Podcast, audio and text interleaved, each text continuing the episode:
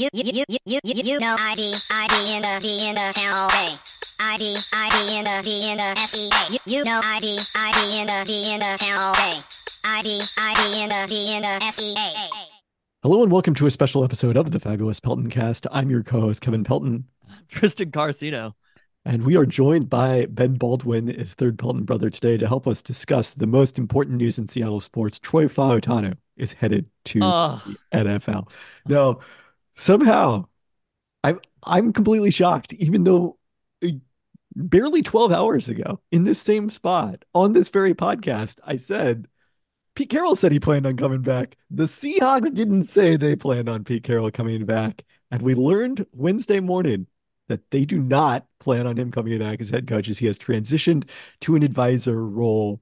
Uh, and I, I should do the air quotes, an advisor role instead after 14 seasons with the Seahawks. Tristan, you spoke this into existence. What are your Yeah, the- this morning? the power of the retire bitch is quite quite wild because if Jim Harbaugh also comes here, Jim Harbaugh leaves Michigan, then we'll know something's really going down. Dan Lanning, he got it twice. Um, but uh, yeah, if Dan Lanning is the next head coach of the Seattle Seahawks, we'll know the power. Uh, I was literally on a Zoom talking about digital ads and reactive market analysis. And you said in the chat this, you said WTF and a thing from Adam Schefter. And I was like running through my brain. I was like, I know this is something big. And finally, I just like picked up my phone underneath the Zoom camera and looked at it. And I was like, I appreciate what you're saying. Digital, this is in my head. I didn't say this out loud but I was like, I appreciate what you're saying about digital ads in Prague or whatever, but I cannot think about anything else in this moment. So I, it was, it was shocking to me, to be honest. I mean, I told you literally 12 hours ago that Pete Carroll was coming back. This was something that I didn't think organizationally that they, that they were willing to move on from Pete Carroll at this time. But Ben, we only have you for 15 minutes, so I want to hear your thoughts right now.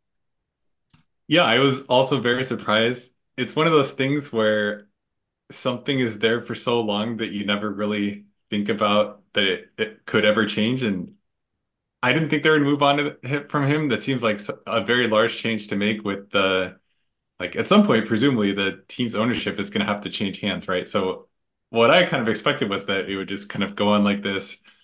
The team wasn't that bad. They finished with a winning record, although not in the most impressive fashion in their last game. And you can point to all these young players to maybe talk yourself into being optimistic. And the the ownership group has been very patient with this team as they've had the same coach for a long time. So I, like Tristan, I was working, I was in remote desktop writing code, and suddenly every Discord, Slack, text message, like everything that could ring started ringing. And I was like, okay, hey, I'm going to minimize this and see what the heck is going on. And then you do the the thing with the Adam Schefter, make sure this is the actual account with 10 million followers and not Yeah. some fake Adam Schefter. And then I was like, okay, wow, we really are going to have to think about what is next, which I think is kind of exciting. And then 30 seconds later, I saw that Dan Quinn is going to be considered very strongly for the next head coach. And now my excitement is gone. that was it. I, I discovered it in the most amusing fashion possible. I was writing about the Kawhi Leonard contract extension that was announced this morning. So I was on Woj's Twitter account looking through his tweets reporting that move, and he had retweeted Schefter about Pete Carroll. So it was on Woj's page that I got the Schefter bomb. I I guess let's start with like Ben, you've obviously wanted this change for a period of time, going back to when it seemed like and and it surely was a choice between Russell Wilson and Pete Carroll. Like, did did you ride the Pete coaster this season? You know, it was uh, we talked about how recently it was. We were saying we didn't think he was going to get fired. It was also not that long ago that we were enjoying, you know, the video of can you win the game in the first quarter, etc. After the Eagles game, did you ride it this season? Was there a point where you wanted to keep Pete Carroll as coach, or were you always ready for a change? I think I have been ready for a change, but not not to the point where like I couldn't enjoy the enjoyable moments of the season. And as we'll review eventually, coming into the season, I was somewhat optimistic about the Seahawks and especially their offense. And I think a lot of that bore out, and they were a fun team to watch on one side of the ball at times, or for most of the time. And they weren't like they weren't a miserable team to watch. They just they were they had their moments of frustration that you guys have covered extensively on the podcast after some of these games, like the most recent Steelers loss, which in hindsight is probably what ended up dooming his tenure here.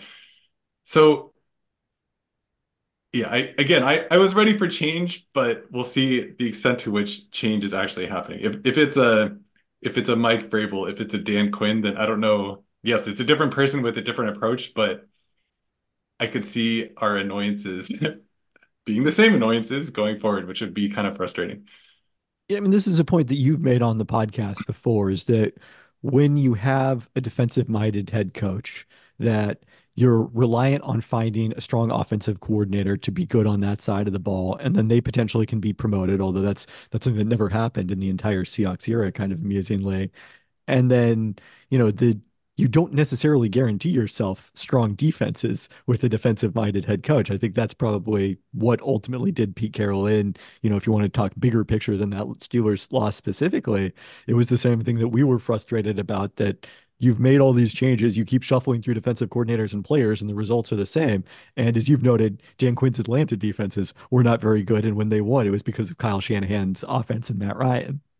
Yeah, I think that's it's really the I think flaw is maybe too strong, but like the false premise of a coaching search is you you go and you look for a team that has a good defense and you say I'm going to hire this defensive coach and he's going to make my defense good. And we like we the Chargers are like cherry picking a very strong example of this not working out for them where they they had a Brandon Staley's defense was very good when he had Aaron Donald and Jalen Ramsey and it was very bad with the Chargers.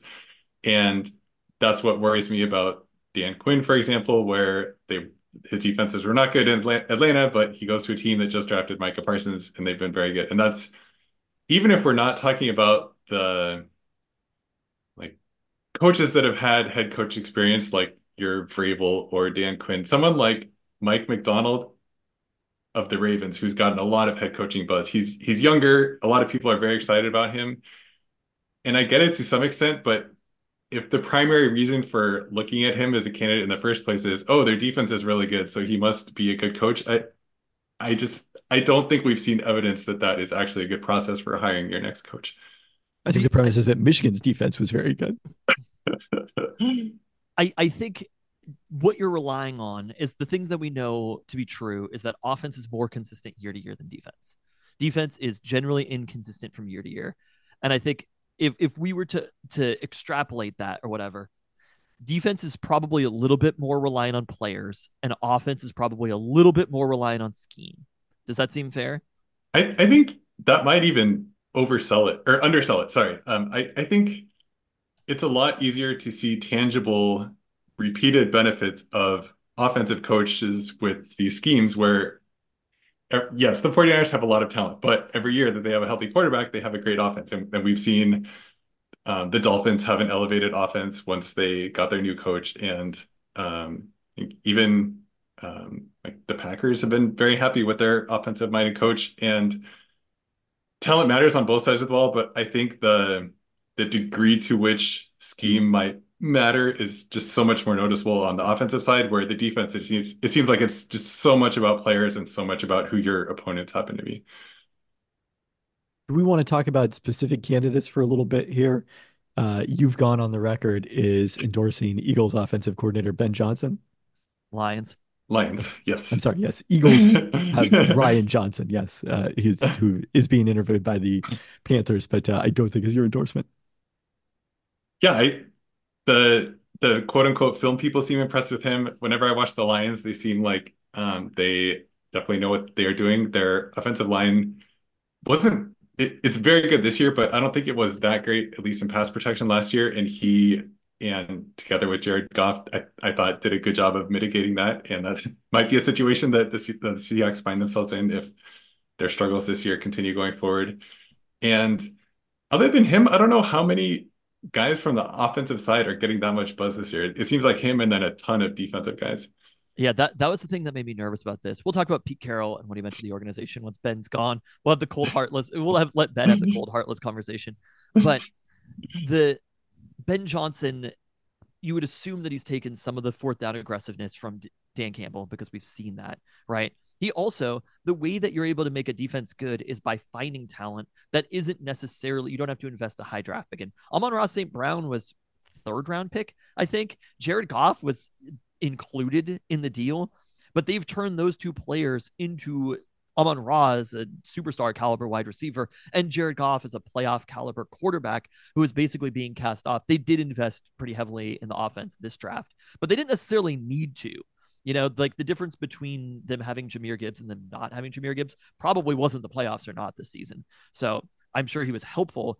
But by finding those players and not having to invest all of your resources there and being able to go out and find players who might might you might be able to get later on in the draft or something like that and then being able to invest heavily in resources for defensive players that's kind of how you make this work and it's similar to what i mean the chiefs obviously lucked into patrick mahomes but like the chiefs have done this and they've invested over and over and over again in their defense to the point now that their defense might even be better than their offense is I mean, you look at uh, the track record in, in Detroit. So uh, Anthony Lynn was the offensive coordinator under Dan Campbell. The first year that Jared Goff was there, they were 29th in offensive DVOA. They improved to seventh in Johnson's first year, fifth this season. So that's a pretty dramatic year over year turnaround. The personnel got better. St. Brown uh, was going into his second season, but I, I, think definitely, you know, you can see why he would get a lot of credit schematically for that. How, how do you feel about the idea of, and it seems unlikely, but how would you feel about Jim Harbaugh?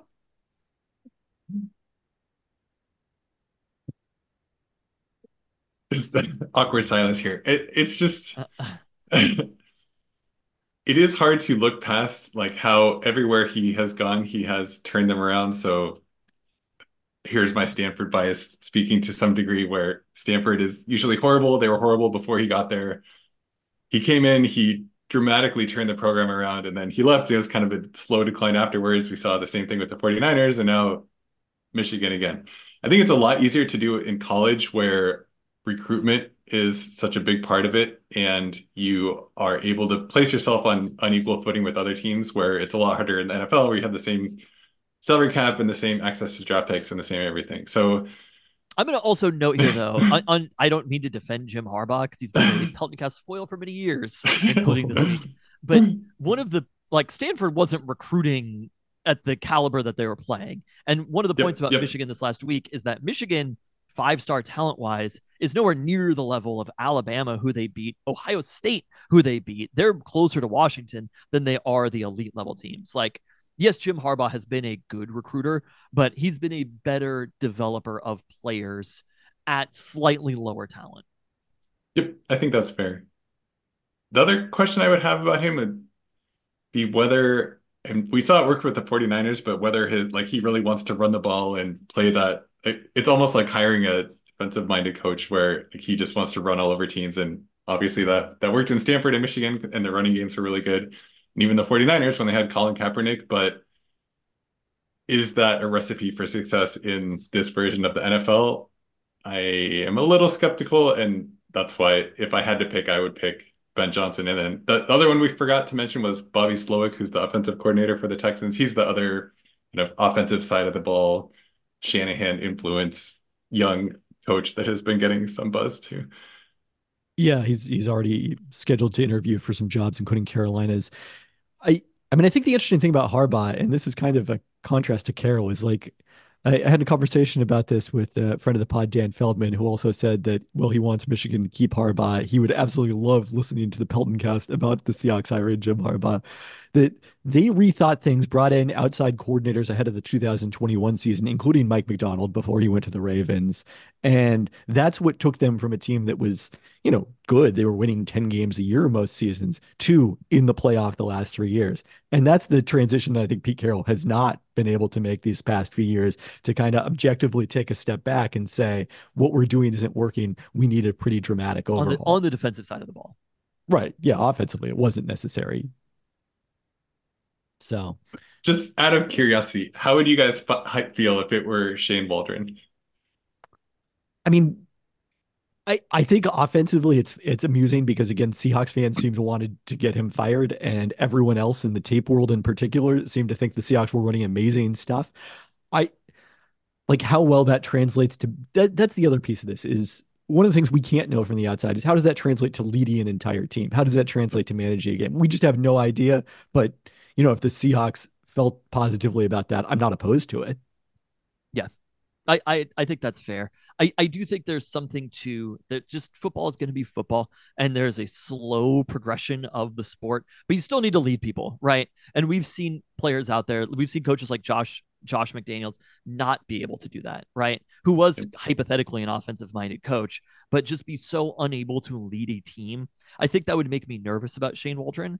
And I also just I just don't think it's going to happen. Like that that to me is kind of the main thing is I don't I don't see it I don't see them hiring a Bobby Slowik or a Shane Waldron.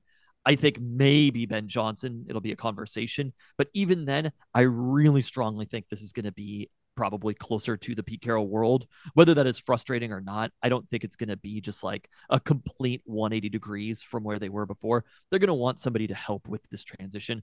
Uh, so I, I, think we're probably most likely going to end up in that Dan Quinn type of Mike Vrabel type of territory.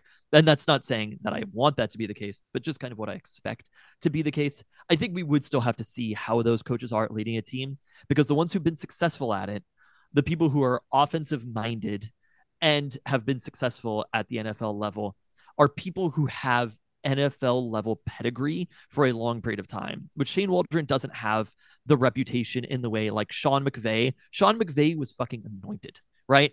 Kyle Shanahan was anointed. Andy Reid has been there forever. I mean, and I agree with that, and also the nepotism. But Mike McDaniel, I feel like, is an Mike, interesting contrast Mike to McDaniel that. McDaniel is is probably the only one that you can look at. There's still a piece of it, whereas kind of like because of the personality, Mike McDaniel stands out a little bit more, and he's in Miami, where it's like that can fit a little bit more. But even Dan Campbell, right? Dan Campbell is somebody who's like a, he's a tough football coach type of player. He was an offensive player. He's maybe offensive minded, not even really exactly clear, but I mean, Dan that is Campbell, his background. He was an he, offensive yep. coordinator. Yeah. He, he is he is a football player in a way that Shane Waldron just isn't at the level that Dan Campbell is. So I think that's kind of I think you almost need one of those factors of the the name pedigree, the history, being an offensive player like that. Like I think that's going to make it easier. It's interesting to me. I mean, I I'm not saying that he had a great season in Washington, that Eric Bieniemy is just gone from this conversation. And I do think Eric Bieniemy is somebody who both has the pedigree of being an NFL player, has led Super Bowl winning offenses over multiple seasons, has been very good. I, I would be excited for him at the very least to get an interview. And it, it does feel like, I mean, the Chiefs offense people point to the receivers and look, maybe Travis Kelce just significantly fell off this season and the Chiefs receivers were way worse. But I do think Eric Bieniemy, like Eric Bieniemy won a Super Bowl without Tyreek Hill in Kansas City. And the offense doesn't look that different than it did last year. The defense is better than they were last year, but they still are a worse team overall. So I would like for Eric Bieniemy to be somebody who I feel like could fit that that scenario. Ben, before you go, was this the right decision? It's so hard to answer We're this without really, really, hard questions without knowing who they're going to hire instead. So, well, that's they, that's how you got to answer it. They don't necessarily know who they're going to hire. I mean, maybe they have someone in mind. So, I'll say yes because the probability that they hire again the someone very similar to Pete Carroll is less than one, even though it does seem very high. Um, but thanks for letting me get off all my takes, and I'll look forward to listening to the rest. Thanks so much, thanks, ben. ben. Yeah, I mean, should we talk about Pete Carroll? Well, let, us finish on the coaching search, and then we'll do the Pete Carroll piece of this.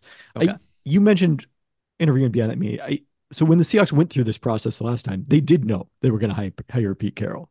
Like there were other interviews connect conducted in accordance with the NFL rules to to satisfy uh, hiring uh, interviewing minority coaches, but they knew all along Pete Carroll was their guy when they fired Jim L. Mora and it was just a matter of getting that contract done. Again, maybe that's the case with Jim Harbaugh here, and we don't know it. It seems unlikely. And if that's not the case, I want the most exhaustive coaching search possible. I interview everyone, even if you don't think that they're a good coach. Like it's just good practice to a you know talk to these people and b learn what they're doing with their other teams. Because one of the things about the Seahawks, and I think this has been for the most part a positive, but you know they did have brought in some outside coordinators, but it's been the same coach, some many of the same members of the coaching staff for 14 years. And there can be a bit of staleness and stagnation in that. And I would like the Seahawks to be aggressive in sort of cherry picking the best ideas from other teams, whether they hire that individual coach or not. Absolutely. I mean, I, I think part of the reason that I thought maybe they should run it back for one more season of Pete Carroll was because I didn't like the coaches who were out there for this particular coaching search season. And I, I think that they must have had an idea of who they want to bring in before they did this. I don't think they did it and they were just like, Pete Carroll, we are done with you. We have no idea what's next. I think they had a sense of like we like one of these other people. I mean, we didn't mention Kellen Moore's name, who probably isn't at the at the scale of being offered a head coaching job. But again, would we be excited about Kellen Moore as head coach? I think we absolutely would, and I think Kellen Moore has a little bit more of that institutional football piece. Uh, he's been an offensive coordinator in a bunch of different places. He's been on a big scale in Dallas, especially. He went went to LA, where I think the offense was still good with Kellen Moore prior to the Justin Herbert injury. But it was honestly Brandon Staley was more closer to a Pete Carroll type situation of a defensive coach who had just had a bad defense. But if it was a combination of I, I would be shocked if Shane Waldron was back as offensive coordinator. And I like Shane Waldron, so that would be disappointing. But if it was something like Kellen Moore plus somebody else, to me, I am actually less down on Dan Quinn than I think uh, than maybe Ben is, because Dan Quinn has the institutional knowledge. It it'll feel like an extension of Pete Carroll, but also everybody's on notice that this is not like they're not going to let people get stale and tired here. This team has to win. And they fired Pete Carroll after back to back nine and eight seasons. And let's be clear, this was a Pete Carroll fire. No, not they went 10 and 7, didn't they, the year before? No, back to back nine and eight seasons. So they were seven and 10 with Russ the last year, I think. But they fired Pete Carroll after two winning seasons, and that is that is not acceptable. That is not good enough. I'm honestly at this point, I'm I'm a little shocked and a little impressed with Jody Allen and the Seahawks on on a uh, ownership level. They were willing to make this move because that is a really really hard move to make. To move on from the head coach who brought you the first Super Bowl in Seahawks history, who went back the next season, who led led presided over the best tenure in Seahawks history, the best period in Seahawks history. They have both been willing to move on from Russell Wilson and move on from Pete Carroll in that time period. This ownership group, I think we've we've documented this because of some of the sexism that exists around having a female owner. Like Jody Allen is doing the fucking thing in a way. I mean, honestly, I guess Tennessee, same thing, right? But like Jody Allen is doing the thing and saying this isn't good enough because this is an on the field decision. The team's making money. Everything else is fine. The organization seems fine overall. There's not chaos. They're saying we need to win more in Seattle, and we do not believe what you are doing is helping us do that winning. And the same way that we we literally thought about this yesterday. What Pete Carroll was doing as head coach of the Seahawks was not helping them get to the place that they needed to get to and winning another Super Bowl. Because it's amazing what Pete Carroll did in the past and who he was. But at this point, who Pete Carroll was, was not winning them enough games this year. It wasn't getting them the playoffs this year. And it wasn't setting them on a path to go win a Super Bowl eventually. I mean, I still hoped that as we've talked about in this pod, and as I just alluded to with Harbaugh, that there was that possibility of, hey, let's take everything that Pete Carroll is doing from a leadership perspective and a big picture perspective and convince him to make some incremental changes on defense in particular. And, you know, that's how the team can get where it needs to go. But, you know, I, it would be interesting to know what those conversations looked like. The fact that this didn't happen the day after suggests to me that it wasn't just about the record and the team performance. It was also about those conversations about the future of the team. Much those as we saw with about Mike the Vrabel. record and the team performance, though. Those, those things are it's all the them, same.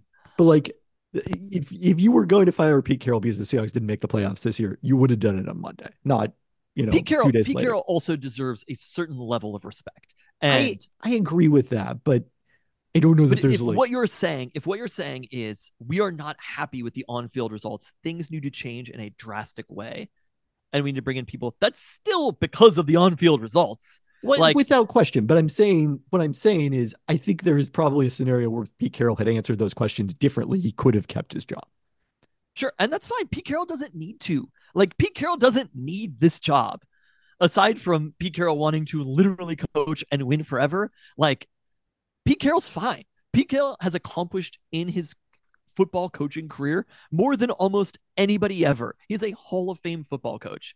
Like, I mean, they they had the graphic the other day of you know Harbaugh becoming the second coach to win a college football playoff championship and make the Super Bowl. But like Pete Carroll didn't just make the Super Bowl. He won it and went twice. Like he has unassailably the greatest combo college NFL success of any coach in history. Yeah. Are, so wait, are we talking about Pete Carroll now? Uh, I think we are making that transition. The one thing I did want to say though about ownership is I, I think another factor in this, besides the sexism, is this sense that Ben sort of mentioned that that because of the fact that Jody Allen is the trustee of the Paul Allen uh, Trust, that it's an interim thing, and all indications continue to be that there is no hurry to sell out the Seattle Seahawks or the Portland Trailblazers, that Jody Allen will continue running these teams for the foreseeable future. So I and, don't think that's a factor in this decision at all. Well, the Blazers obviously went through, you know, the last couple of years, similar things to what the Seahawks have gone through. They moved on from their greatest player in franchise history. And, you know, they've kind of turned over the entire team and rebuilt it around a young core. I don't think that's what's going to happen with the Seahawks here. I think the Seahawks actually have done that work. I still, even after this move, we'll see who the next head coach is. I think the roster is still going to look largely the same. I don't think we're going to see like a Pete Carroll style because it's not necessary. No, it's not. There's a lot of good young talent on this team overall. There could be even more good young talent on the team had they not made some of the moves that they made throughout the season. And I do think that's a little bit part of it, where it's just like you have how old is Pete Carroll? 72? Yes. You have a 72 year old head coach. You have to be like, dude, it's not. It, this is not the time to go trade a second round pick for Leonard Williams. And but the, John Schneider always also very much part of those decisions. And John Schneider will be continuing on. Uh, Carroll said in his press conference, which is ongoing as we record this, that he will be leading the uh, search for a new coach along with ownership. John will. Yeah. Pete Carroll said that. John Schneider will. Yeah. But Pete Carroll said that John Schneider will. Yes. Wow, how strange. So I mean, he's obviously going to have some a, a a role within the organization. I mean, that would be part of it as if it were Dan Quinn who is coming in, somebody who Pete obviously knows well. Dan Quinn is ready to be another head to be a head coach in the NFL. Like I don't, and I think he deserves some credit for. Did he was he the one who hired Kyle Shanahan? Uh, I mean, he didn't inherit Kyle Shanahan, so I would assume so.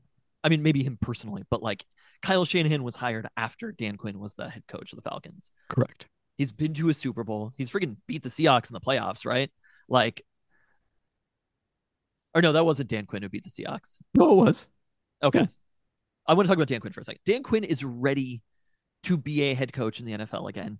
He's done a couple of things like literally back to back. If you could think of two better head coaches to be your offensive coordinators than Kyle Shanahan, Steve Sarkisian, like you have to give him some credit for that because there aren't that many coaches who under them have had offensive coordinators who are that successful. So if that's something that Dan Quinn is willing to do, which clearly has shown us that he is willing to do, I don't like the idea of a defensive minded head coach who doesn't have a good defense.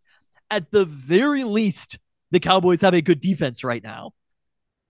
And I think that Ben is a little bit undercrediting Dan Quinn because, you know, he's giving a lot of the credit to Micah Parsons is an incredible individual talent, which he is, but also Micah Parsons wasn't drafted as an edge. Like that wasn't the plan for him. That wasn't, you know, I don't think it was how he was used at Penn State. That was Dan Quinn who put him in that role and unleashed him to really do what he's done the last couple of seasons. So I, I, I do think that he deserves a degree of credit for that.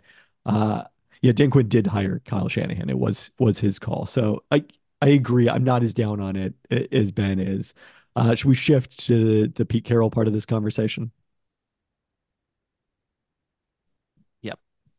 Look, greatest coach in Seahawks history. I mean, it's tough to compare professional and amateur coaches, but I think you'd probably have to say that he's the greatest professional coach in Seattle sports history. Like it's him, Lenny Wilkens, Brian Schmetzer, I suppose. I, I don't know who else is even in that conversation. Professional coach, is that you said? Mm, George Karl.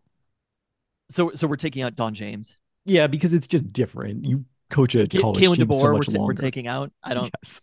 Okay. Yes definitely the winningest, but okay. Um, percentage wise. Uh, yeah, no, I, I think Pete Carroll is the best coach in Seattle history, period, excluding nobody. And and what he has done and achieved with this team, it is impossible to separate it from also having Russell Wilson. But the run that we had as that Seahawks team for five or six years, it was the most fun being a fan of a professional sports team that I've ever had in my entire life. And having week after week, especially for kind of the the three main seasons or four main seasons, right? Where it was there there was the beginning, Russell Wilson's rookie year, there was the Super Bowl, the Super Bowl again, and then the next year where they were actually better than those previous three teams. Like those four seasons were the most fun being a sports fan, excluding nobody, excluding Ken Griffey Jr., the Sonics run, anything like that. Like that was the most fun that it was being a sports fan, not professional, not college, sports in general in the city of Seattle. It was fucking incredible, right? Like it was amazing to see those personalities, to see those players, to have Pete Carroll on the sideline. He is so good and he was so excellent at doing that piece of what he needed to do. He assembled the defense, he built the team up, he handled everything very, very well. He handled Russell Wilson, the beginning of Russell Wilson's career, very, very well as well. He was willing to install him as the starting quarterback, as a third round pick, right out of the gate. Like Pete Carroll did many amazing things during that time period, and that's why he's easily to me the best coach in Seattle history. Yeah, and he still leaves the organization a good place because of the Russell Wilson trade. And they did resist some degree of temptation to try to immediately pivot back into success. Obviously, the Leonard Williams trade was frustrating given the timing of that one and, and the way things worked out. But yeah, I mean, it's funny. I said that you have to separate professional and amateur coaches because a coach can have so much longer tenures at the college level and you know they, they have so much more influence. But in many ways the Seahawks were like a college program because of the continuity that they had with Pete Carroll over the last 14 years. And you think about the alumni that have been involved here and even players who parted on bad terms like Michael Bennett and Richard Sherman and you know even to a degree Bobby Wagner with the way that his release was handled coming back to the organization.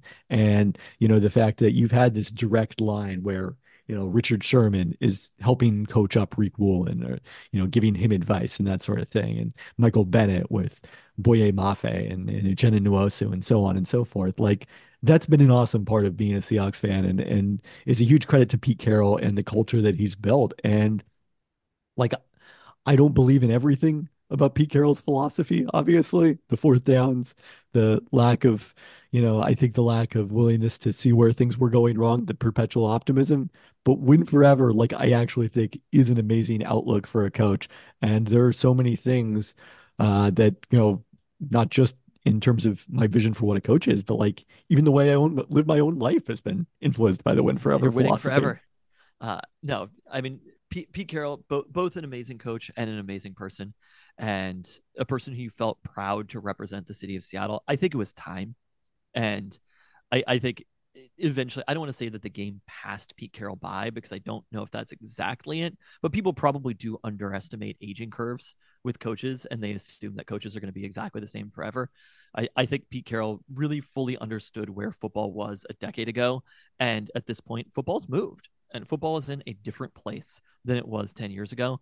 And part of that is means that the things, you know, Pete Carroll, he did a very he did a good enough job in having more of a motion offense, but it was never fully there. And he still relied a little bit too much on the run, still was willing to draft running backs too high, still wasn't great on fourth down decisions. In fact, I think because that Steelers game moved to one of the worst in the league in fourth down decisions this year, he learned at certain times, but ultimately where Pete Carroll was, there are coaches who are half his age who are Ben Johnson is younger than I am. Ben Johnson is, I believe, exactly half of Pete Carroll's age. So that it's a significant difference in the kind of football you're talking about. You know, he's not talking about like Bud Adams, and those aren't the the touchstones for Ben Johnson. He's the type of coach who's just kind of entering his prime. And I I I think for Pete Carroll, this is the perfect time for him to move on you know he's leaving after two winning seasons he doesn't have to have the 4 and 12 season or whatever like mike holmgren had at the very very end right? Pete Carroll managed to leave as much as possible on his own terms, having overseen the greatest run in Seattle sports history. It's an extraordinarily impressive thing what he accomplished. He's number one. There's no Mount Rushmore. It is Pete Carroll on his own. Four, four photos of Pete Carroll. Uh, ben Johnson is 37 for the record. Yeah, I mean, I think the interesting contrast, though, in what you're saying is Bill Belichick in New England. Like the guy who succeeded Pete Carroll amusingly, as well as beat him in Super Bowl 49. But given despite everything that the Patriots accomplished in Bill Belichick's tenure, like assuming it ends this off season, it's going to end in some degree of disgrace based on the way that this season went and you know the way that relationships have, have been broken there. So Pete Carroll is not doing that. This is amicable. This is it's it's a sad day, but it's it's also a happy day to commemorate that everything that Pete Carroll accomplished as head coach of the Seahawks and what he brought to Seattle. I, I think that is absolutely it. This is a day to celebrate Pete Carroll, not to think about what could have been and and not to I, I think a lot of people are like mad at the organization. I think the organization kind of did they did Pete Carroll a little bit of a favor here also by just you have to know when to call it. I mean, you talk about I you tell me about Pop in San Antonio, but sometimes you can overstay your welcome, and sometimes you can tarnish your your legacy a little bit. That's not going to happen to Pete Carroll at all. Pete Carroll's legacy is still going to be amazing. He's the guy who traded Russell Wilson and got the team back to the playoffs the very next year. I don't think he was going to win a Super Bowl with this roster or with this scheme. And I think it made sense for this to be the year that Pete Carroll moves on. But at the same time, to be able to move to a different part of the organization after the season that he had, it's an amazing thing for Pete Carroll. So I again, I love Pete Carroll. Any, any complaints that we had about him are have never been about Pete Carroll personally and have only explicitly been on the field. And I think that this is happening at the exact right time. So it, it's a celebratory day to me. And also, like, there's a reality to this of football is supposed to be fun. Pete Carroll made football fun over and over and over again. And that's especially what we have to celebrate Pete Carroll for. Everything he did, Pete Carroll made football fun. He was fun to have on the sidelines. I hope that whomever comes next, that we love to just see them. I don't want to Matt Eberflus or whatever. Like we don't want to have to be like, that's the freaking coach. We've been very blessed in the city of Seattle to go from Mike Holmgren to Pete Carroll in the same way that at UW we were able to go from Chris Petersen to Kalen DeBoer. There were blips in between there, but to to have a couple of legendary coaches back to back is an amazing thing. And the organization is in a, such a good place that we can have these conversations about any head coach. There is no head coach who is off limits. The Seattle Seahawks, to me, is probably the. I mean, you could weigh it between the Chargers. They're still the Chargers. They don't have a fan base. Like they're in LA, they have Justin Herbert, but they don't have a fan base. I think this is the number one job on the market. And what Pete Carroll has done and what Mike Holmgren did and the organization in general and just being so steady as an organization means that they can go talk to any coach in the world. It's not far fetched to have a conversation about Jim Harbaugh, who probably is the hottest coaching candidate. I don't even really know how to balance that, but they could have a conversation with anybody because of where this organization is and because of the talent that's on the roster and how consistent they've been. So I think Pete Carroll has done an incredible service to the Seahawks and the city of Seattle.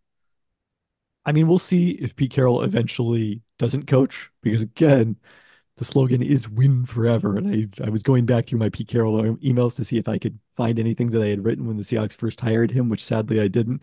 But it, it my first reference to the idea of Pete Carroll actually believing that he could live and coach forever predates the Peltoncast. It was from August 2013. So maybe someday he will not coach and he will come back and be part of that, you know, group of people coming back that that organization. And I hope that's the case and, and we'll celebrate everything that Pete Carroll accomplished here.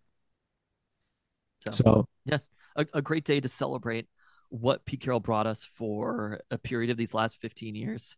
The greatest heights in Seahawks history, some of the most fun games. Literally, if you ask me most fun games in Seahawks history, it's all the Pete Carroll era.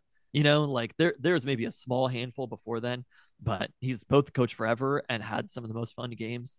When you look back at it, like I mean, you have the tip winning the Super Bowl, the next conference championship game the after Beastquake? that the Beastquake in his first season, but also just the like weekly battles, playing against the Texans and Deshaun Watson, playing against the Steelers in those games, like uh the game at Baltimore where Thomas Rawls I think ended up getting injured, but like that that time period, beating the Niners so many times over and over and over again. Thanksgiving Day beating the Niners, like Pete Carroll. Oh, the one in uh uh Russ's rookie year beating the Niners on like December 23rd or whatever, when it was just like, this is it. We're the best team on the face of the earth. In fact, I was talking with uh, Zach Geballe at his birthday party a couple of weeks ago, and he was talking about how, like, there, it's such a fun moment when you know that you have the best team, and then they back it up on the field. because that almost never happens. You almost never like we here understand this thing that I feel like nobody else gets. And then I'm sure this is how Baltimore's feeling right now. They're going out there and they're not just winning these games. They are destroying the 49ers. Like this that Seahawks team from that era, that 3 4 year period was so much fun to watch and they fucking talked their shit and they backed it up and they beat teams and they beat teams badly. They crushed Peyton Manning in the Super Bowl and they should have won two in a row. So, what Pete Carroll could have accomplished is extraordinarily impressive, but just having a team at that level that you knew was so good and then backed it up, nobody can do that. And to have Pete Carroll presiding over it with just a little bit of cockiness, like Pete Carroll was such an amazing coach to lead that team and to let those personalities shine. It was never about Pete Carroll. It was never it was always about the players and he let them be them. He's an awesome coach. All right. On that note, we'll obviously have plenty of continuing coverage of the Seahawks coaching search. I think once they have a head coach, we'll do sort of the state of the team annual postseason piece with Ben Baldwin. It didn't feel right to do it now and probably not during the midst of this search. But uh, uh, on that note, thanks for listening. Thanks for Devon Witherspoon and Jackson Smith and Jigba. Thanks, Pete. All right. Who do you, I? I really have no idea who I want. Ben Johnson. I'm willing within certain bounds to trust the team on this one. I just don't want Mike Vrabel. I think Jim Harbaugh would be really incredible. It would be to, funny to have also in the NFC again. Like after, I feel like it like would take away some of the sting of the national championship game if we hired Jim Harbaugh. Yeah, unless Michigan hired Kalen DeBoer as his replacement. Yeah, which I don't, I don't think they're gonna do. But and it, then we like, have to hire Jesse Minter. It's not like Harbaugh's not coming to the NFL anyway. We're just gonna keep going back and forth arms race. we already got Courtney Morgan. Is this like when the Seahawks uh, signed Nate Burleson to the yeah. Poison Pill offer sheet? Yeah, you know what I think? Uh, I think the Vikings won that one. I think so too. Uh, I I feel like it's. I think there's a strong possibility. Just seeing that Dan Quinn name be thrown around right away. Oh, it seems like the most likely outcome. But I would love Kellen Moore, or even I wouldn't be shocked if Dan Quinn hired Kellen Moore. Well, hired Kellen Moore, but also kept Shane Waldron too. Yeah, plausible. Dan Dan Quinn, he knows good coordinators. When Sark retires, bitch, bring him back.